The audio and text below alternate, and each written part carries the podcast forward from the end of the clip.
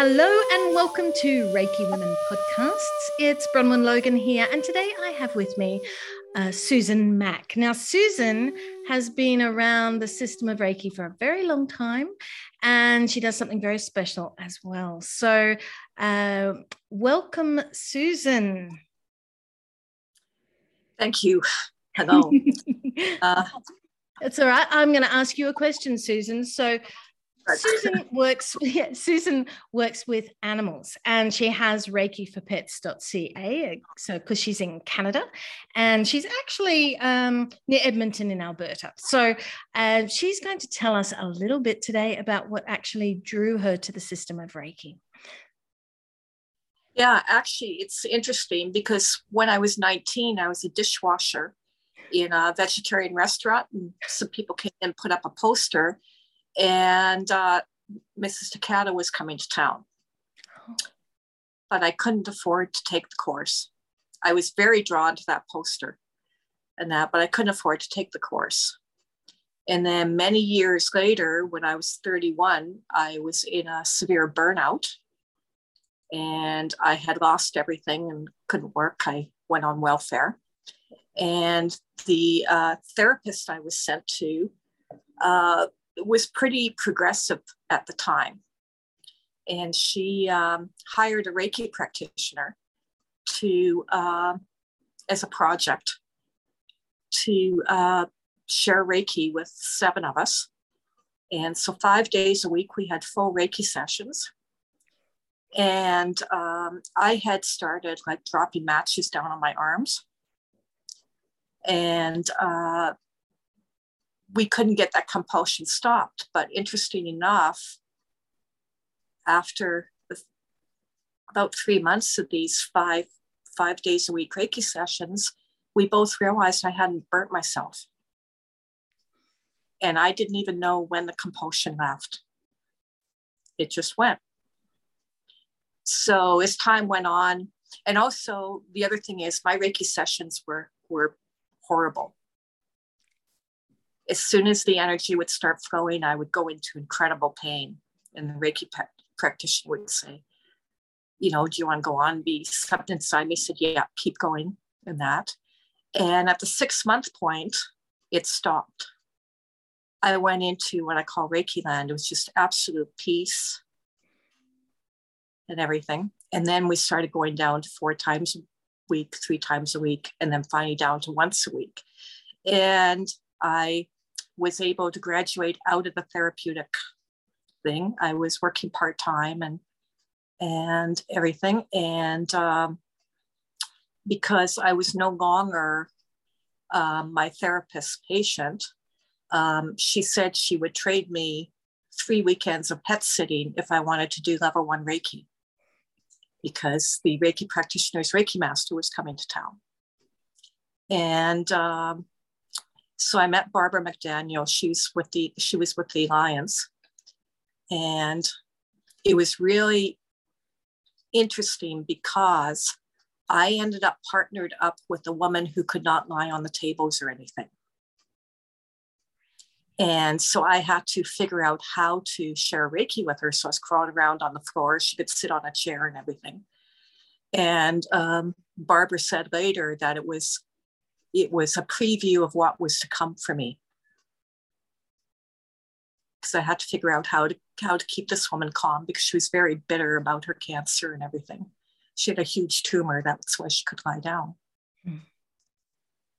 And uh, so then I was doing, of course, intensive self treatment with myself and doing Reiki with my cats. And everywhere I went, the animals would come and they just get under my hands. And um, so that's how that all happened. But a couple years before, well, about a year before I was even introduced to, to the Reiki by the therapist, she had sent me to a medicine shield. and this was what came. How beautiful. Yeah. Through vision is what came. And she was very concerned. She said, Oh, look, has a work harness and everything on. And she, of course, thought this was bad, but everything inside me said, no, this is something about the future. So for me, Reiki's been a calling. And uh, one day, in a very deep self treatment, I had this vision in a in a blue cloud, a color of blue that I've never been able to find. Uh, came this business card, and it said Reiki for pets in the comfort of their own home, and I had my phone number on it.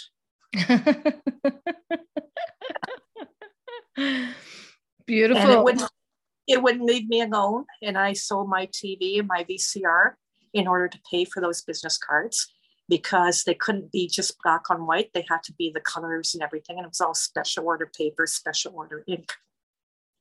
And then I went around putting them into uh, uh, like self heal herbals, flower essence place, massage therapy, and all these things. And people who did eventually call me said that they were pulled to the card. Beautiful. Some of them didn't even have pets, but then they passed the cards on to other people. Yeah, and that's still what you do today. I'm thinking. yes. Yeah. yeah. Yeah. Beautiful. And I can see that you've got a lovely pussycat on your jacket there. Yeah, I have a special thing with cats, but I work with with dogs, birds, everything basically. Um, I even had the experience of working with a boa constrictor. And uh, the woman who had approached me um, asked me how I felt about snakes. And I said, Well, I have a fear of them. And she said, Well, um, I can't afford to pay for Reiki for my snake, but would you like to trade off just for experience? So I said, Yes. And I said, What's your snake's name? She said, Feather. So I was expecting this little snake. no truth, if I had known it was a boa, I probably would not have said yes. but but Feather taught me a lot during the five months I went and shared Reiki with her. Um, I had to, first of all, they warned me, make sure that you change your clothes before you come and shower because if she's getting near to a feeding cycle, you don't want to be smelling of small animals and that. And when I got there, they uh, they were going to bring her out of her enclosure. And I said, no, that's fine. I can do distance Reiki. I had level two by this point. And Feather had they'd gotten her as a baby and they'd always taken her everywhere. They'd have her hidden in a bag and all that and they showed me pictures of her uh, helping the woman wash dishes and all these things. But as she got older and bigger, um, she became more restricted. And now they moved her into another room, so she was quite separate from the husband and wife. And the loneliness that came off that snake was incredible. I hadn't thought of snakes as having emotions or feelings.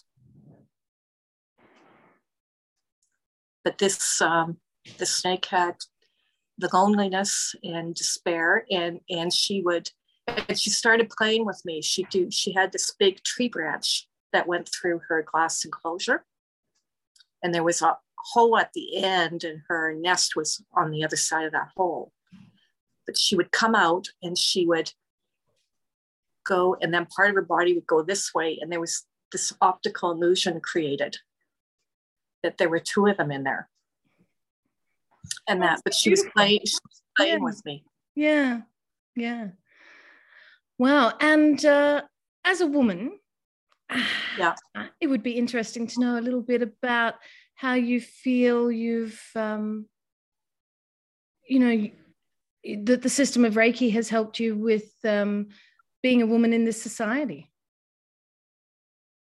It's it's helped me a lot because um, with the healing that that the Reiki did emotionally and mentally and spiritually, um, I could stand up to people more.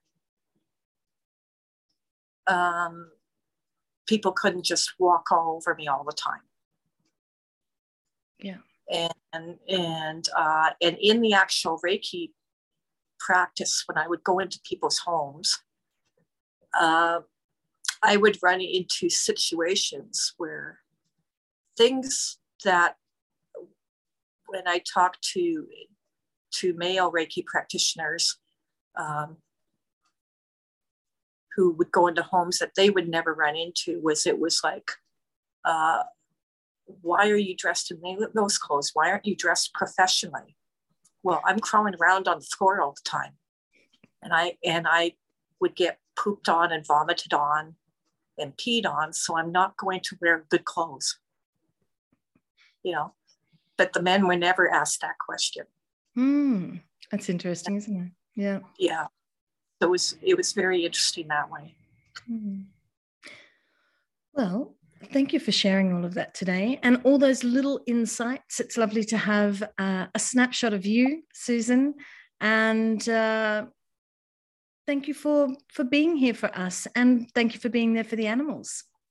Yeah, and thank you for doing this. I've been watching your podcasts, and I really I'm learning from each one of them. Yeah, it's so lovely just to hear normal, everyday people just speaking about their experiences, and it's beautiful. Thank you very much. You're welcome. Bye.